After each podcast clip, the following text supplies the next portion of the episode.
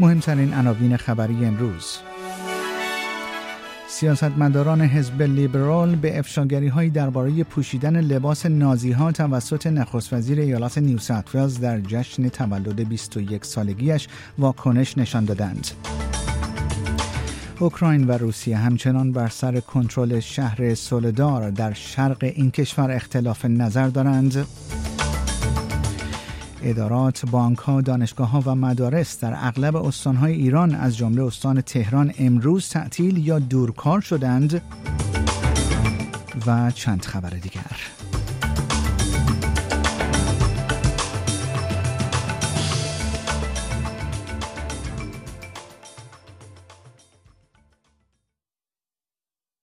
درود بر شما شنوندگان گرامی پیمان جمالی هستم و این اخبار روز شنبه 14 ژانویه 2023 رادیو SBS فارسی است که تقدیم حضورتون می کنم. ابتدا چند خبر از استرالیا. انتونی البنیزی نخست وزیر استرالیا از توسعه یک hub هیدروژنی جدید در تاونزویل واقع در شمال شرقی ایالت کوینزلند خبر داد. نخست وزیر استرالیا گفت که این بخشی از برنامه نیم میلیارد دلاری دولت فدرال برای سرمایه‌گذاری در تأسیسات هیدروژن در سراسر کشور است. The truth is that the future in terms of where all the research is going in the economies of the world, whether it be the advanced economies in Korea and uh, Northeast Asia, or whether it be Europe or the United States. This is where it is all headed, all headed. And this is a part of the commitment that we've made here uh, to uh, a reduction in emissions of 43% by 2030 آقای البنیزی افزود که سرمایهگذاری 70 میلیون دلاری در تأسیسات هیدروژن همچنین هزاران شغل جدید ایجاد خواهد کرد. اعضای جامعه یهودی سیدنی پس از افشاگری هایی که در آن مشخص شد نخست وزیر ایالت نیو ساوت ولز در جشن تولد 21 سالگی خود لباس نازی ها را پوشیده بود ابراز نگرانی و ناراحتی کردند. دکتر بین فالن از موزه یهودی سیدنی می‌گوید که این یک یادآوری مهم برای ادامه روشنگری و آموزش در مورد فجایع هولوکاست است. در همین حال ستوارت رابرت نماینده حزب لیبرال نیز این حادثه را محکوم کرد Leaders make mistakes, we all do. Uh, so uh, full credit to the Premier for, for owning what he did, but let's all be very, very clear. This is not something we play games with. This is so abhorrent. We should always remember it in that light. دولت آقای دومینیک پروتی نخست وزیر ایالت نیو ساوت ولز در حال حاضر برای کسب چهارمین دوره قدرت در انتخابات ایالتی ماه March مبارزه می کند.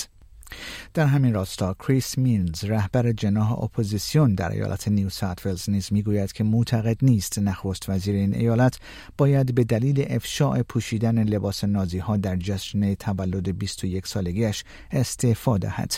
آقای مینز در پاسخ به پرسشی درباره رسوایی اخیر این حادثه را اشتباهی بزرگ خواند. Look, I'd just say in relation to that issue, obviously, first up, it was obviously a big mistake that he made uh, at that time. I think it's important to acknowledge that he's apologised for it. My sense is that it was a sincere apology and heartfelt on his behalf. I don't think it will affect the next election campaign. I think the people of New South Wales will make decisions based on the many other issues that we're all, uh, the political debate and fight is about. بر اساس داده های جدید خزانداری استرالیا، سیل و سایر بلایای طبیعی در سراسر کشور 5 میلیارد دلار از اقتصاد ملی پاک کرده است. 3.5 میلیارد دلار از این رقم مربوط به پرداخت ها و کمک هزینه های بازیابی بلایای طبیعی و همچنین کمک از طریق ایالت هاست. در هنگام تهیه و پردازش این داده ها همچنین فعالیت های اقتصادی از دست رفته ناشی از سیل نیز در نظر گرفته شده است. بر اساس این داده ها بخش های معدن، خورده فروشی، کشاورزی و ساخت و ساز نیز تحت تاثیر قرار گرفتند. جیم چالمرز خزاندار استرالیا می‌گوید که تلفات اقتصادی مرتبط با بلایای طبیعی قابل توجه است. even though we are rightly focused on the human cost of these natural disasters, which are becoming more and more frequent, there is a cost to the economy as well and a cost to the budget. We will, of course, be there for Australians impacted by natural disasters in the same way that Australians are there for each other. انتظار می رود استرالیا در سال 2023 میلیاردها دلار بیشتر هزینه کند و انتظار می رود با سازی جاده ها، پل ها و سایر زیرساخت ها سالها طول بکشد.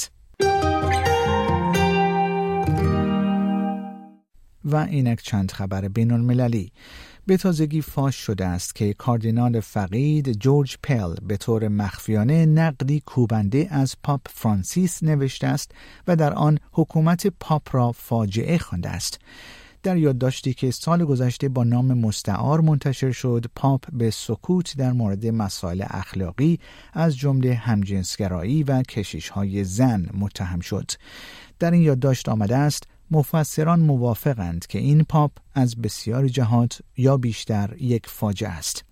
در بخش دیگری از این یادداشت به فاصله گرفتن مسیح از مرکز اشاره شده است.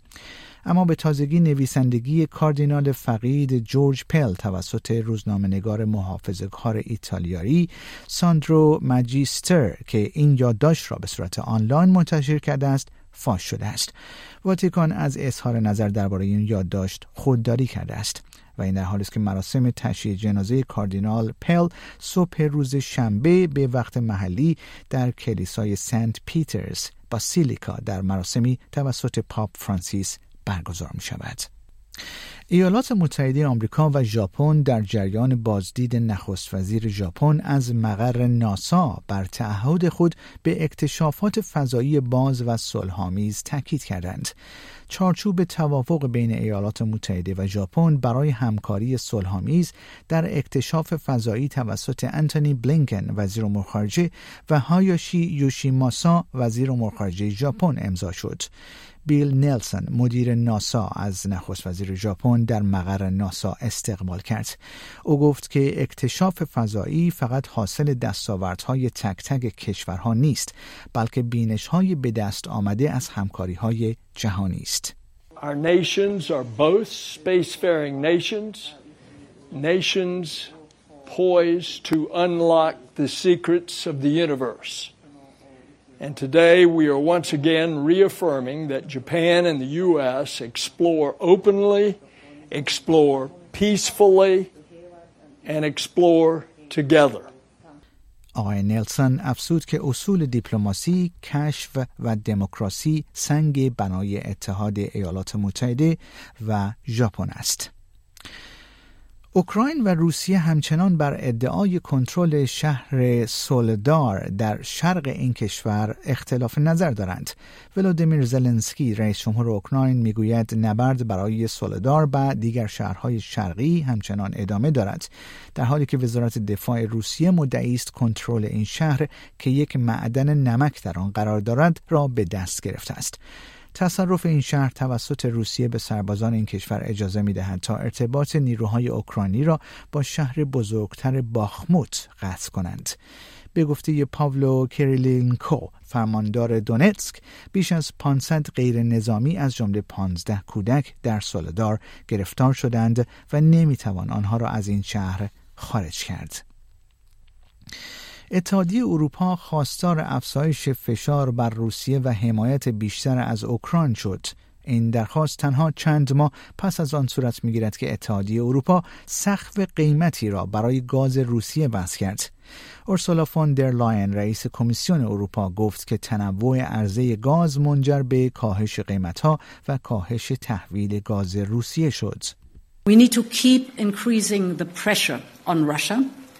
And we will continue, of course, our unwavering support for Ukraine. Today, we can say this hard work paid off. Gas prices today are now lower than they were before Russia's invasion. And we deployed twice as much renewable energy capacity as expected last year.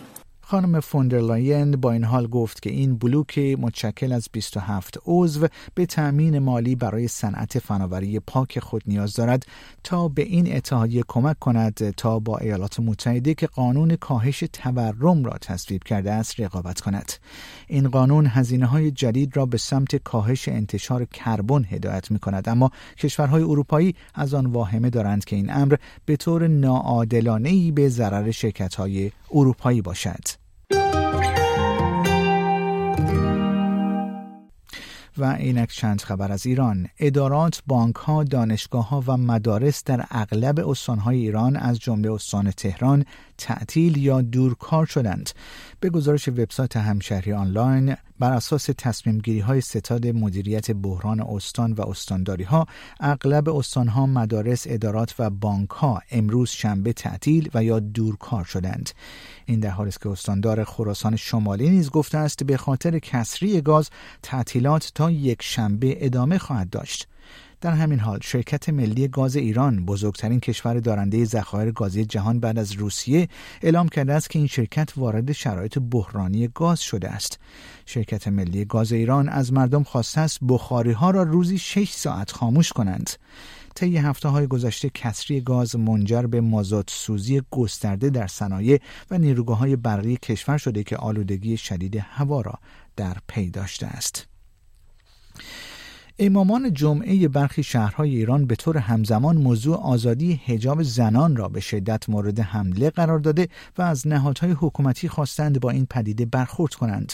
حسینی همدانی امام جمعه کرج در نماز روز جمعه 13 ژانویه مدعی شد دلیل قطع نزولات آسمانی وضعیت حجاب زنان است که او آن را افتضاح توصیف کرد. احمد علم الهدا امام جمعه مشهد نیز گفت واتساپ و اینستاگرام فراماسونی هستند. در رشت نیز رسول فلاحتی امام جمعه این شهر و نماینده علی خامنه ای در استان گیلان گفت کشف حجاب باعث ناراحتی خانواده های اهل تدین شده است. او همچنین از شورای عالی امنیت ملی و سازمان فضای مجازی کشور خواست تصمیماتی که گرفتهاند عملی کنند. طی ماهای اخیر و در جریان اعتراضات گسترده مردمی و سراسری در شهرهای مختلف ایران علاوه بر اعلام خواسته های همچون لزوم تغییر شیوه و ساختار حکمرانی کنونی توسط معترضان بسیاری از زنان شرکت کننده نیز با برداشتن روسری های خود یا سوزاندن آنها مخالفت خود با حجاب اجباری را اعلام کردند. و اکنون نرخ برابری دلار استرالیا در برابر برخی از واحدهای پولی رایج. یک دلار استرالیا در بازار ارز جهانی امروز معادل 69 صدم دلار ایالات متحده 64 صدم یورو 57 صدم پوند انگلستان و 29221 ریال ایران معامله شد. و یک خبر ورزشی کوتاه. روزنامه الموندو دپورتیو خبر داده پس از انتقال 200 میلیون یورویی رونالدو به تیم فوتبال النصر عربستان الهلالی ها نیز تمایل دارند تا با دستمزد سالیانه 245 میلیون یورو لیونل مسی را به تیم خود ببرند. تیم فوتبال الهلال در حال حاضر از ثبت بازیکنان جدید محروم است و باید تا فصل نقل و انتقالات تابستانی صبر کند. در صورت حضور مسی در الهلال سالهای رقابت او با رونالدو در فوتبال اسپانیا این بار در قالب تیم‌های الهلال و النصر تکرار خواهد شد. و اکنون پیش بینی هواشناسی بر اساس گزارش اداره هواشناسی استرالیا پیش بینی هوای روز آینده در شهرهای کشور به این ترتیب خواهد بود. در سیدنی آسمان عموما آفتابی و حداکثر دما 29 و حداقل آن 19 درجه سانتیگراد پیش بینی شده است. ملبورن آسمان ابری را با حداکثر دمای 22 و حداقل 17 درجه پشت سر خواهد گذاشت. بریزبن شاهد آسمان نیمه ابری با حداکثر دمای 29 و حداقل 20 درجه خواهد بود. پرت شاهد آسمانی آفتابی با حداکثر دمای 32 و حداقل 15 درجه خواهد بود. ادلید روزی آفتابی رو با حداکثر دمای 29 و حداقل 15 درجه تجربه خواهد کرده. در هوبارت آسمان نیمه ابری با حداکثر دمای 20 و حداقل 16 درجه پیش بینی شده.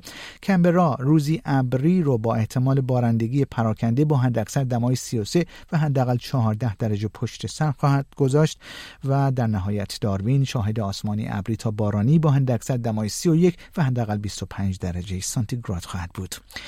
شنوندگان گرامی پیمان جمالی هستم و این اخبار رادیو اسپیس فارسی بود که تقدیم حضور شما شد.